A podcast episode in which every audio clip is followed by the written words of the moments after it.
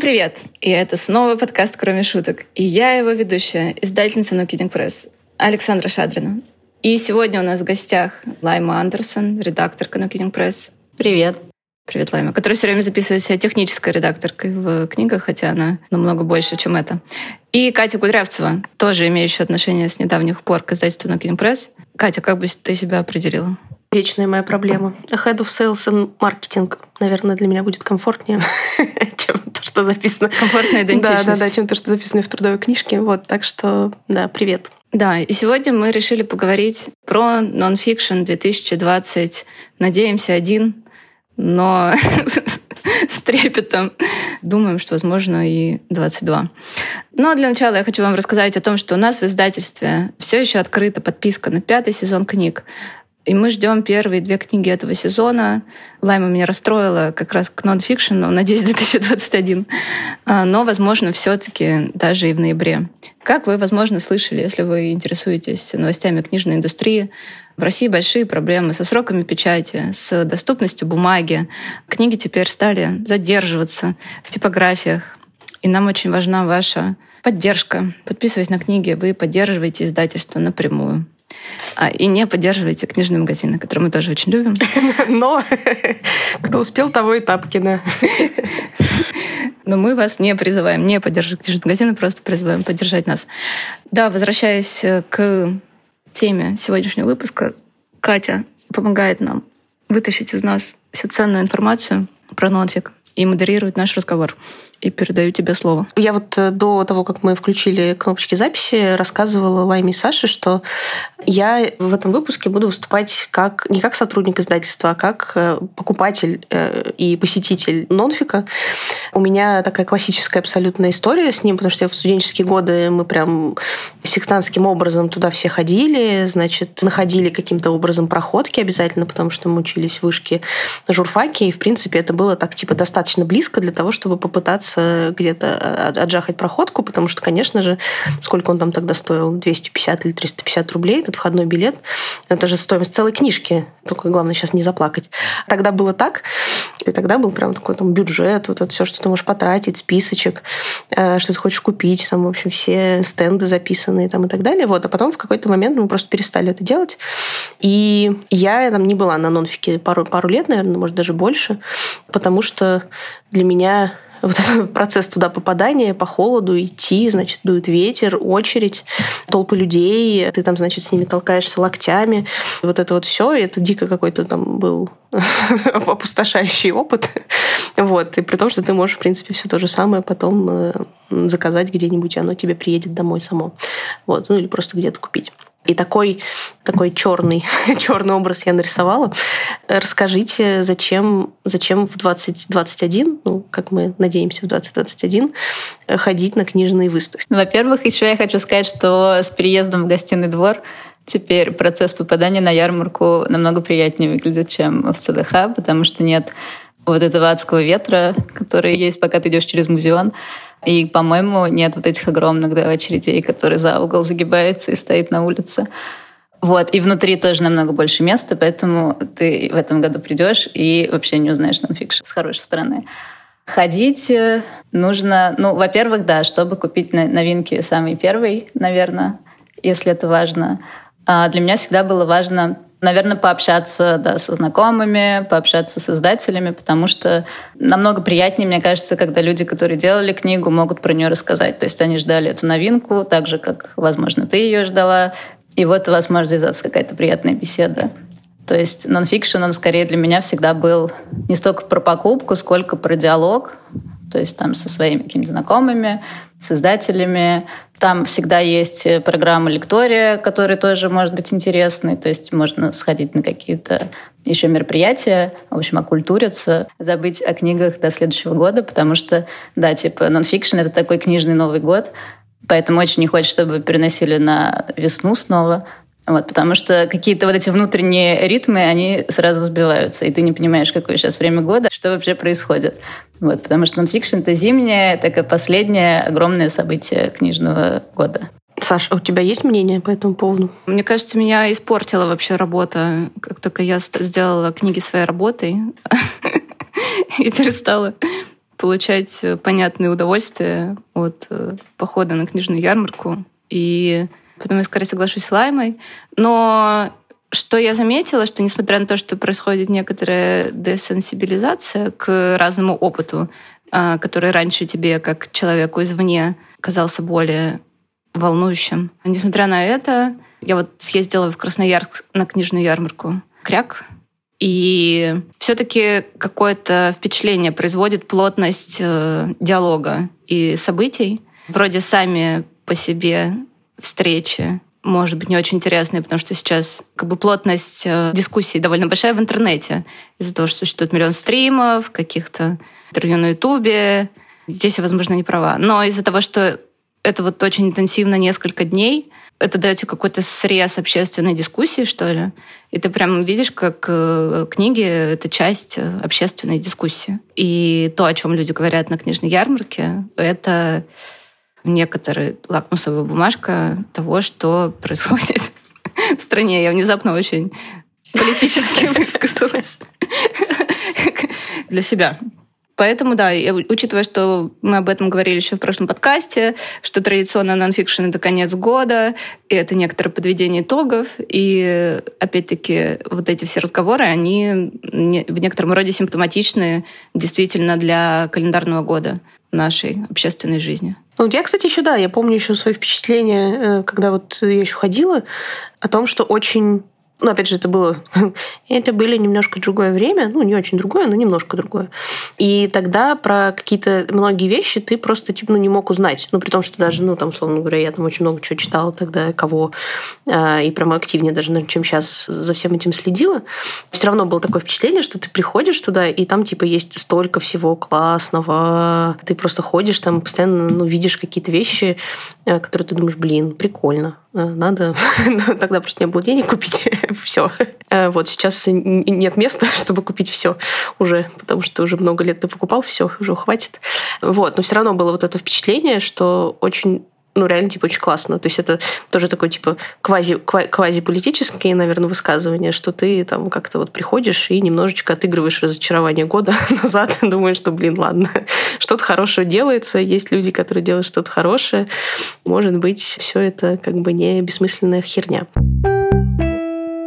Но вот еще стоит заметить, я вот здесь походила по Красноярской книжной ярмарке, то ли моя как бы затянувшаяся депрессия дает о себе знать, то ли опять-таки положение инсайдерское, а не снаружи. Но я посмотрела на все эти книги, и вот у меня была некоторая такая усталость. В меньшей степени от нонфикшена, потому что я там очень хорошо ощущаю как раз праздник я посмотрела на книги и подумала, является ли книга до сих пор объектом желания для кого-то. Вот я помню, когда ты приходишь какое-то место, где очень много книг, у тебя какой-то трепет в груди возникает. И, и тут я подумала, блин, как трепета нет, и все какое-то блеклое, потасканное, криво лежит, плохой дизайн. Не у самих книг, а скорее у всей среды. Очень люблю Красноярскую книжную ярмарку, ярмарку книжной культуры.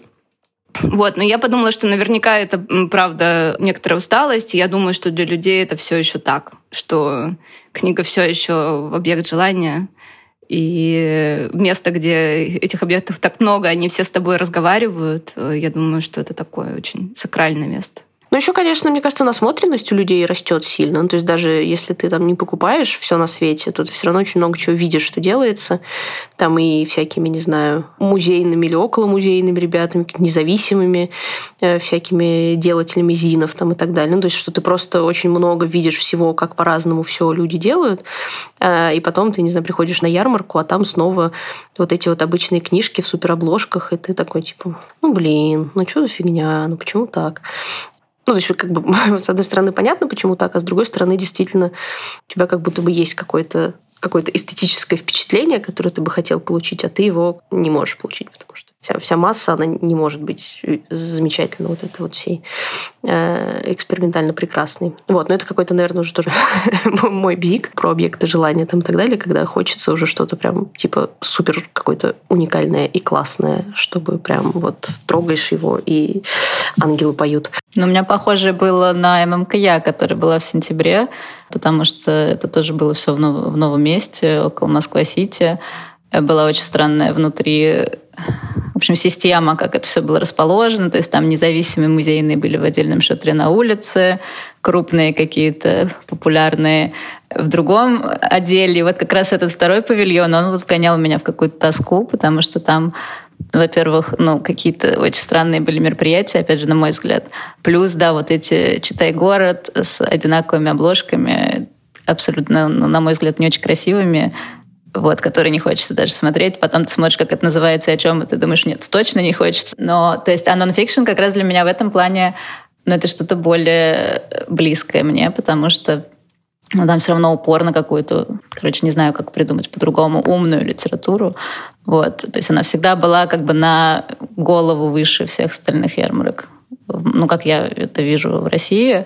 Вот, поэтому нонфикшн, да, он как-то приносит еще эстетическое удовольствие все-таки. Ну, ММКЯ, конечно, был э, провалом в этом году, потому что предыдущий год э, манежи мы сидели в подвале в неоне каком-то, в общем, чувствовали себя в фильме я, который не смотрела, простите меня, Blade Runner, ну, я слышала, что там так. И и было бесплатно участие. А в этом году, чтобы сделать эту застройку, чтобы построить этот хлев на улице, в котором мы сидели, заплатили много денег, э, выручили мало, потому что потом была ярмарка просто, ярмарка рассвета в ДК «Рассвет» э, на Пресне просто маленькая ярмарка выходного дня без какой-то там масштабной программы. Выручка там была больше, чем на московской международной книжной ярмарке. И это говорит о чем-то, а, что, что не стоит, наверное, делать. Ну, понятно, что, что ММКЕ делалось не для того, чтобы у Nokia Network была какая-то хорошая, плохая выручка. Какие-то другие задачи, наверное, решаются. Но на той ярмарке у меня был вопрос, зачем люди приходят? Вот зачем выходной день тащиться под ужасным каким-то ливнем в Москва-Сити, блуждать, путать выходы, искать, где же эти шатры на улице? Чтобы, чтобы что? Ну, типа, да, вот книги не стоят этих мучений. Закажи в интернете, правда? Парадоксальным образом там изменился при этом вот этот образ э, покупателя, да, потому что когда мы тут раскладываем все, или меня там какие-то студенты спрашивали пару лет назад про образ покупателя на нонфике, и все говорили, ну вот на ММКЯ скорее ты там ожидаешь увидеть более возрастную аудиторию или аудиторию, которая не знакома с ассортиментом независимых издательств. Но там были молодые люди в основном, помимо студентов, первокурсников МГУ, журфак МГУ, которые... Спрашивали, да, образ покупателей, как вы свои книги вообще в России продаете? Это если они могли сформулировать вопрос, они об этом спрашивали. Так они спрашивали, расскажите что-нибудь, э, пожалуйста.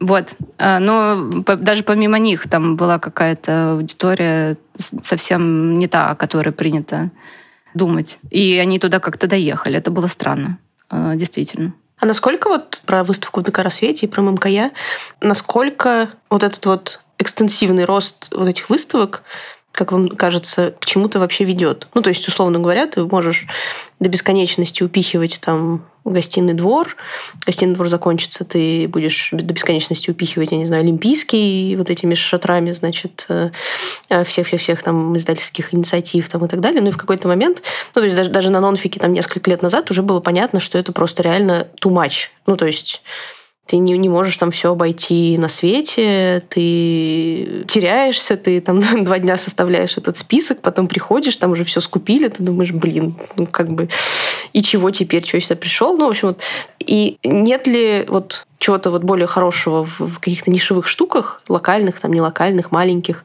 где ты понимаешь, что там, не знаю, там вот твоя аудитория приходит к тебе более или менее, покупает твои книжки, вы, значит, лобызаетесь в десна и хорошо проводите время и расходитесь. Вместо вот этой вот огромной огромного вместилища всего на свете, куда приходит э, куча непохожих друг на друга людей искать там совершенно разные вещи. Ну, в плане комфорта, конечно, маленькие какие-то ярмарки, они приятнее, потому что как раз здесь и появляется диалог э, с читателем, потому что приходит твой читатель, ну, который уже знает книги, и вот вы можете прекрасно проводить время разговаривать. Но, опять же, плюс больших непонятных ярмарок в том, что ну, о наших книгах может узнать человек, который вообще, может, не собирался о них узнавать, и, и меня всегда вот это завораживает, когда кто-то случайно берет, я не знаю, Кинг-Конг-теорию, и потом покупает ее. И я думаю, вау, вот это типа того стоит. Ну, как бы новая аудитория, которая будет читать наши книги. Это же круто. Но работать все дни там, конечно, мучение, потому что таких э, радостных читателей, ну, как бы не так много. И бывают разные встречи, и не все они могут быть приятные. Но у меня все-таки есть ощущение, я не уверена. Конечно, Нонфик частично переехал из ЦДХ в гостиный двор, потому что в ЦДХ совсем уж тесно. Но не то чтобы в гостином дворе это какая-то очень огромная ярмарка. И мы знаем, что Франкфурт, например, он уменьшается в размерах. То есть э, роста наименований происходит, кстати, рост наименований, роста издательств сильного не наблюдается. Поэтому я бы не сказала, что у нас какой-то бум книжных ярмарок. Хотя фиг знает, я не знаю. Ну, тем более, ну, последний год, э, два года сложно говорить о каком-то буме, потому что все переносится или отменяется. Не, я на самом деле вот пока вот это все рассказывала, как мне кажется, сама себя немножко убедила. Вот я, я вспомнила, как э, радостно было ковыряться в, в вот этом общем типа типа стенде независимого альянса, потому что там все время было всякое прикольное, э, чего ты вообще даже как-то никогда не видел, и ты такой что-то находил там и думал, блин, офигенно, я что-то нашел сам. Ну то есть вот нет вот этого какого-то ощущения, что темные паттерны интернета и алгоритмы подбора для тебя всего, что похоже на тебя, э, заставили тебя это купить, а что ты сам нашел какую-нибудь просто эм, богом забытую биографию кого-то, выпущенную в виде, не знаю, коллекции оберток от жвачек, и ты такой, типа, блин, отлично, это все, что мне было нужно. А я угорела по психоанализу сильно. И я человек, который в своей жизни прям зависит мощно от repetition compulsion, от тяги к повторению. Мне кажется, вот важно, что в индустрии есть такая вещь, как бы ежегодная травма. А лучше, когда их больше. Но нонфик — это самое главное. И ты прям большое удовлетворение испытываешь от того, что каждый год ты знаешь, что ты как бы воткнешь этот нож себе в живот и будешь его поворачивать это прекрасно. Мне кажется, поэтому много работает, на самом деле, индустрии вокруг каких-то ежегодных событий, потому что это для человеческой психики очень важно, чтобы это повторение было. Ну что ж, на этой позитивной ноте. Давайте поговорим о всех тех книгах, которые вы прям обязаны купить на нонфикшене в, на стенде No Kidding Press, потому что, кажется, в этом году их будет много, больше, чем в прошлом году. Много новых книг который мы обязательно успеем выпустить. Если повторять это достаточное количество раз, возможно, это станет правдой. Ну, в общем, расскажите, какую, какую книжку вы ждете больше всего на нонфике, вот, которая выйдет скоро. Ну, во-первых, у нас, да, готовится шесть новинок, что действительно много. А, мы немного о них уже начинаем рассказывать в соцсетях, поэтому можете почитать. Наверное, я больше всего жду книгу «Моя мать смеется» Шанталь Акерман.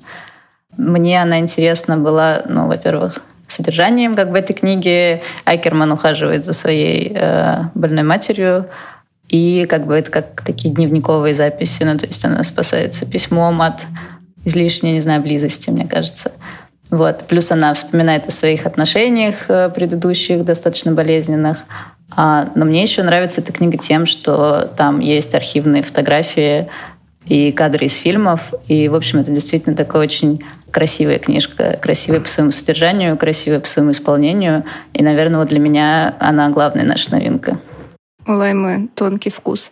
Но я хочу согласиться, мне кажется, что эти книги, мне вот прям жалко некоторые наши книги, что они не находят достаточного э, внимания со стороны наших читателей. И вот эти франкофонные новинки, они Эрно, события и Шанталя Керман, это на самом деле в этом издательском году авторки, которые ну, сделали этот год для меня. Вот я начинала издательство и издавала там очень много э, вещей, по поводу которых чувствую огромный энтузиазм. И сейчас это в меньшей степени так. Какой-то энтузиазм я смогла испытать в начале года относительно Шанталя Кермана и Ани Эрно. Прям приятно было. Я прям крякнула. Ах, как приятно, что они с нами. А учитывая, что Ани Эрно она получила большее международное признание пару лет назад, когда ее начали публиковать в Великобритании, Фицкаральдо. И она большой автор, простите, что без феминитива, во Франции. И она работает с...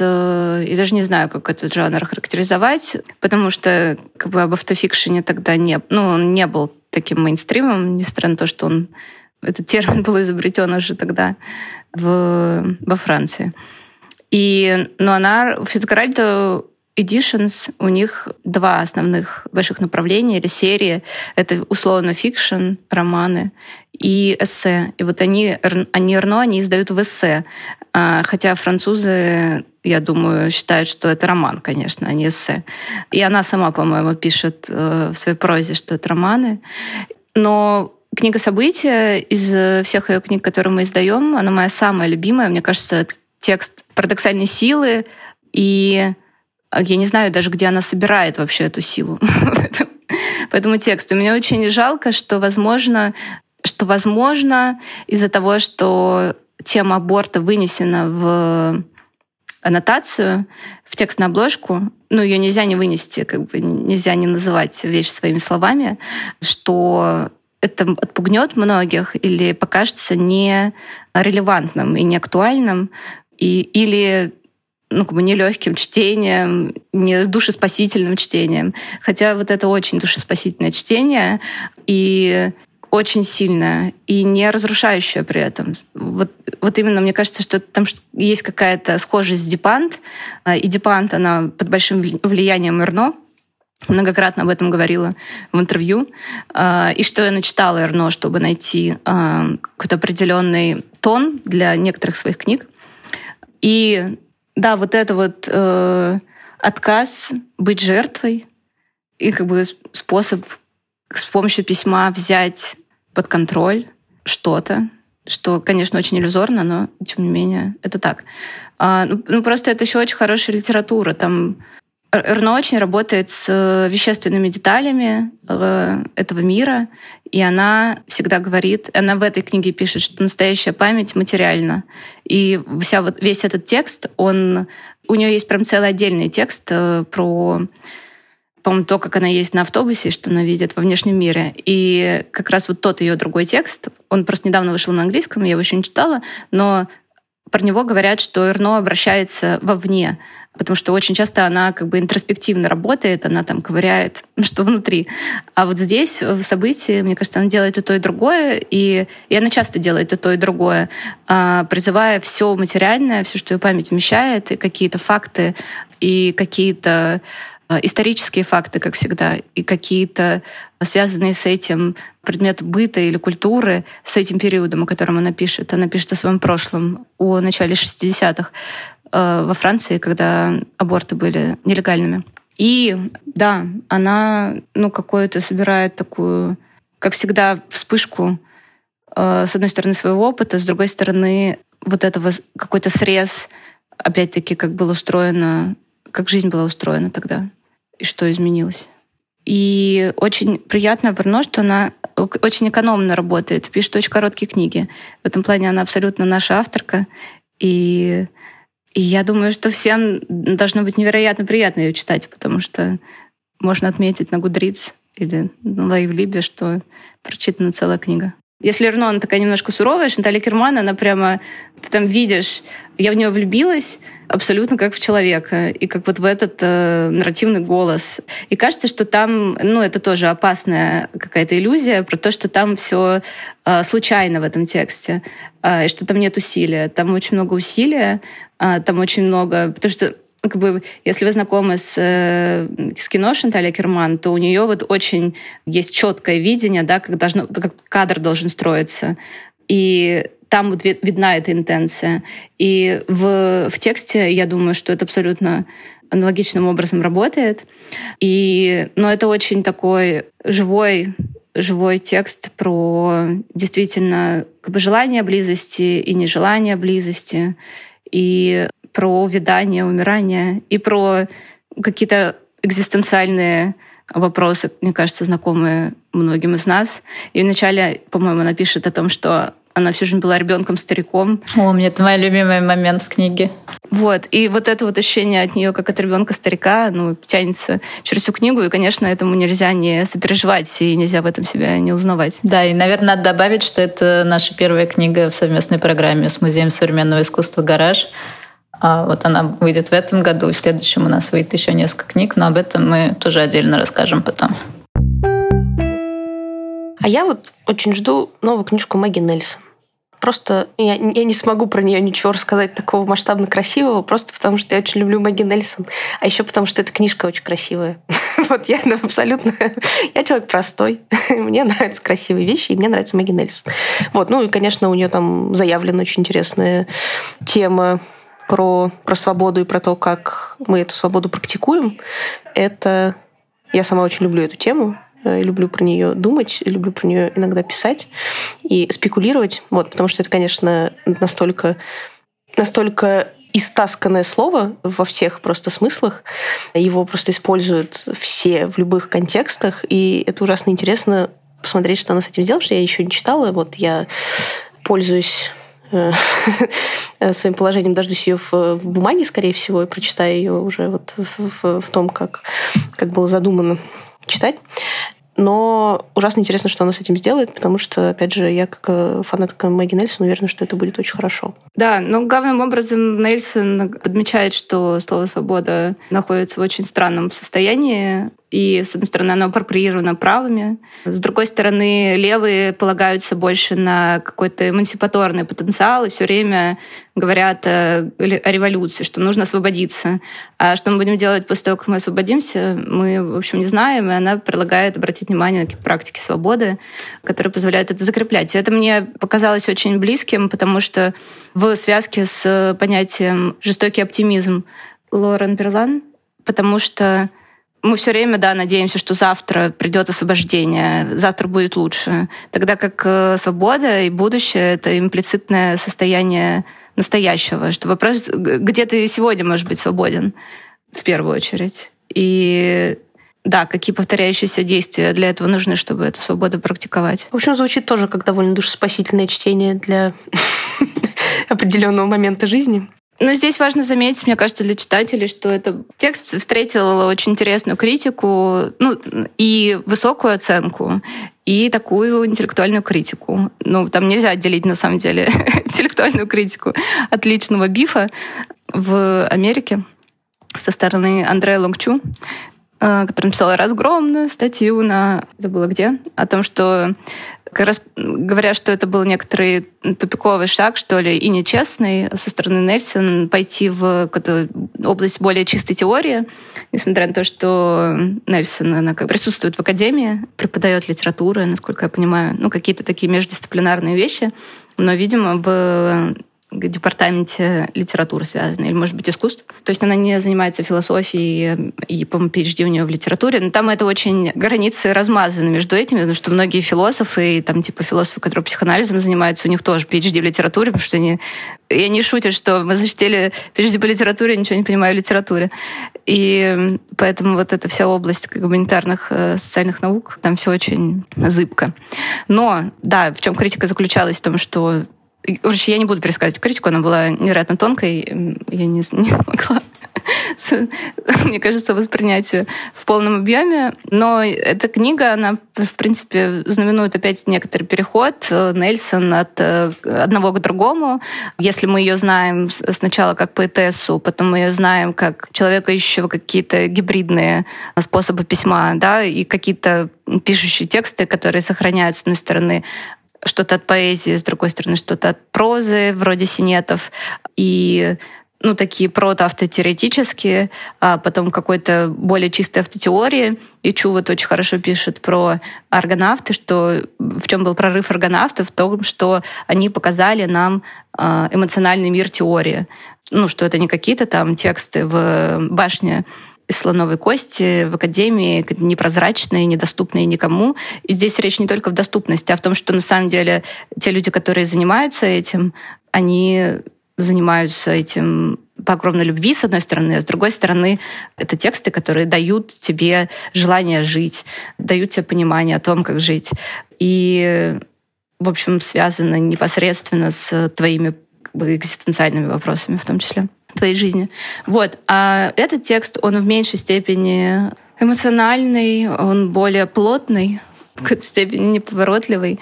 Он очень недружественный, мне кажется, максимально к коммерческому книгоизданию. И в этом, мне кажется, на самом деле и есть какой-то жест э, свободы. Ну, то есть не всем доступна такая свобода. Не везде есть огромный издатель. И не, не, точнее, не каждый огромный издатель примет э, любую книгу подобного рода. Мне кажется, нужно стать Мэгги Нельсон, чтобы иметь возможность публиковать любую чушь или книгу, которая, которую сложно продавать, у которой аудитория может быть меньше, чем э, у других ее книг. Вот. Но тем не менее, это прям, я думаю, будет неожиданностью для многих ее читателей. Да, но про комикс Лив Стрёмквест мы тоже подробно говорили в другом подкасте. Поэтому, наверное, можно просто анонсировать, что выйдет еще один комикс Лив Стрёмквест, посвященный э, теме красоты, Инстаграма и вообще а, еще, конечно же, старение. Да, старение, увядание и смерти. Наши любимые темы все. Вот. Но комикс очень будет яркий, красивый и, как обычно, очень смешной, на мой взгляд. Вот, поэтому мы его очень ждем тоже. Давайте, может, поговорим про Тови Дитлевсон и лица, а, потому что это тоже может быть небольшой, но не сюрприз для читателей и поклонников Дитлевсон, но а, как бы это книга лица, формально это продолжение трилогии. Это как бы то, что случилось с Тови после зависимости. И, в общем, ничего хорошего, как и следовало ожидать. Но в этой книге Тови уходит от э, как бы автобиографичности и придумывает э, другие имена для персонажей, но при этом мы прекрасно узнаем во всех главных героях и саму Тови, и, и ее вот этого мужа Виктора, который, собственно, появляется в конце зависимости. Вот. И эта книга поднимает сложную и тогда, когда она была написана, и сейчас, мне кажется, тему ментального расстройства. То есть там главная героиня попадает в больницу психиатрическую, сходит с ума, она слышит какие-то голоса все время, они, и она в это искренне верит. Вот. И на самом деле эта книга ну, во многом страшная, ну, по крайней мере, для меня, когда я ее читала, ну, как бы многие моменты, они были действительно пугающие.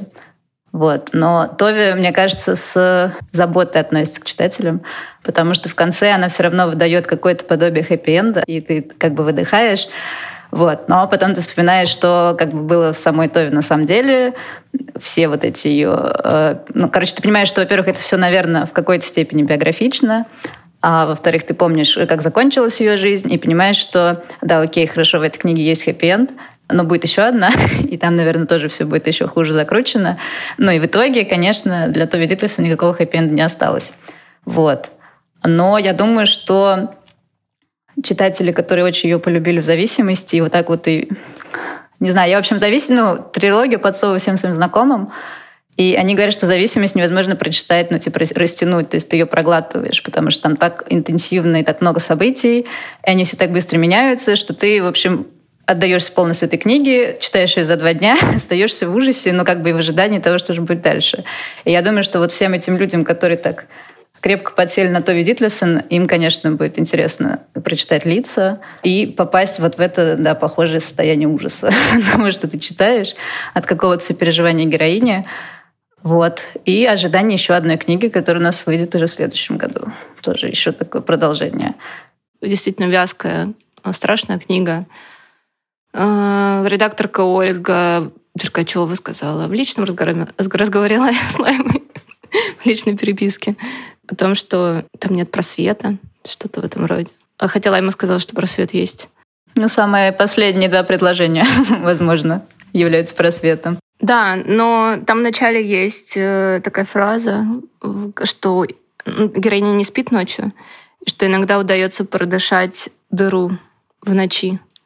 И вот это, да, какое-то ощущение от этой книги, что, что застилает, что все в темноте или все в каком-то странном свете или в какой-то липкости. И только иногда удается там что-то проделать, какую-то дырку, через которую можно увидеть реальность в другом ключе. Очень сложная книга такая, непростая. Но еще очень интересная с точки зрения того, какое нам представление дает о устройстве датского общества того времени, потому что там есть э, такая бойкая героиня из какой-то институции, ну, то есть простого происхождения, а, которая работает горничной у, вот в этой семье интеллектуалов публичных, значит, писателей, редакторов. И она представляет, видимо, собой вот этот э, образчик новой женщины и каких-то успехов э, этого социального государства по, с одной стороны, да, по образованию населения, а с другой стороны, успехов этого сексуальной революции и смены, слома нравов э, каких-то существовавших до этого. Такая очень интересная. Мне, знаешь, что в этой книге показалось э, странным, я не знаю, может быть, из-за несоответствия языка и эпохи или чего-то такого, я не, я не могла понять, в какое время что-то происходит. И когда мне об этом говорили напрямую, мне как будто было в это сложно поверить. Ну да, там такой, получается, очень действительно странный текст, который втягивает тебя вот в это состояние безумия, когда ты действительно не понимаешь никакое время суток, ни где ты находишься, ни что было на самом деле, что тебе послышалось и привиделось. И да, действительно, иногда продираться сквозь это было сложно, но а, как бы, видимо, так и должно быть. Наверное, эту книгу будет немножко сложно, конечно, дарить всем своим знакомым.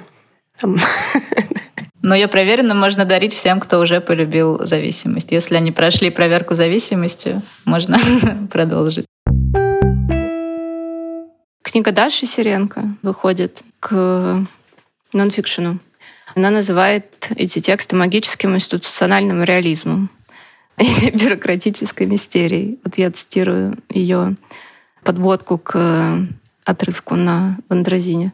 Тоже очень в этом плане перекликающийся, мне кажется, с лицами то видит ли текст, который, я думаю, это хорошо, вот это ее жанровое определение довольно точно схватывает и эту фантасмагорию бюрократическую. Это такие короткие э, зарисовки, которые Даша публиковала в своих социальных сетях э, на протяжении какого-то времени, которые собрали аудиторию поклонников, поклонниц, в которых она описывает э, вот эту вот жизнь безымянных девочек, на которых держатся институции культуры в безымянной стране России. Ну, мне он, конечно, был в чем-то очень знаком, потому что, мне кажется, многие, и многие, может быть, даже почти все из нас были теми самыми девочками, у которых нет ни имени, ни э, лица, ни голоса. Мне нравится момент, когда Даша пишет о том, что любая девочка могла заменить собой любую другую девочку, и как бы вот эта э, бюрократическая машина, с которой нужно было общаться, она все равно не заметит это подмены, потому что все девочки, они всегда одинаковые, они все как бы легко заменяемые. Вот. При этом, да, они в какой-то момент создают из себя вот этот общий какой-то коллектив, а, какое-то общее коллективное тело. Вот. И, и, конечно, то есть читать это и жутко, и смешно на самом деле. То есть какие-то моменты я просто вспоминала что-то из э, своего жизненного опыта, и, ну, то есть хочется говорить, да, да, все действительно так и было. Вот. И поэтому как бы читать эти тексты было для меня интересно. Плюс мне очень нравятся иллюстрации, которые там тоже присутствуют в этой книге. И мне нравится, что Даша как позиционирует эту книгу как что-то тоже совместное. То есть там есть как бы ее текст, есть иллюстрации Ксении, есть э, предисловие Марии Кувшиновой. То есть это все такая тоже какая-то большая совместная работа а, разных девочек э, и вообще людей. И Короче, здорово, мне кажется, очень э, быть причастной к этой книге и к тому, что она выходит именно у нас. Вот. Поэтому большое событие, мне кажется, для нас. Да. Также книга, правда, очень смешная. Я не помню, кто мне говорил, может быть, Даша это или кто-то, что люди смеются, когда она читает ее публично. И, и очень не, это очень нежный текст, мне кажется. Я в нем вот увидела какой-то огромный объем любви к вот этим безымянным сестрам. Нонфикшн может и не случиться в декабре, поэтому если он случится вдруг не в декабре, а в марте, просто забудьте все, о чем мы говорили. Поговорим еще раз. Это был подкаст «Кроме шуток». Вы можете писать нам по любым каналам, где вы можете до нас дописаться. Ставьте нам оценки, пожалуйста, на подкастинговых платформах, желательно повыше. А еще наши книги можно купить в нашем интернет-магазине по промокоду «Кроме шуток», который дает скидку на 10% на те книги, которые уже вышли, и на мерч. И все подробности можно узнать в описании этого подкаста. Спасибо вам всем. Спасибо, Лайма. Спасибо, Катя. Пока-пока.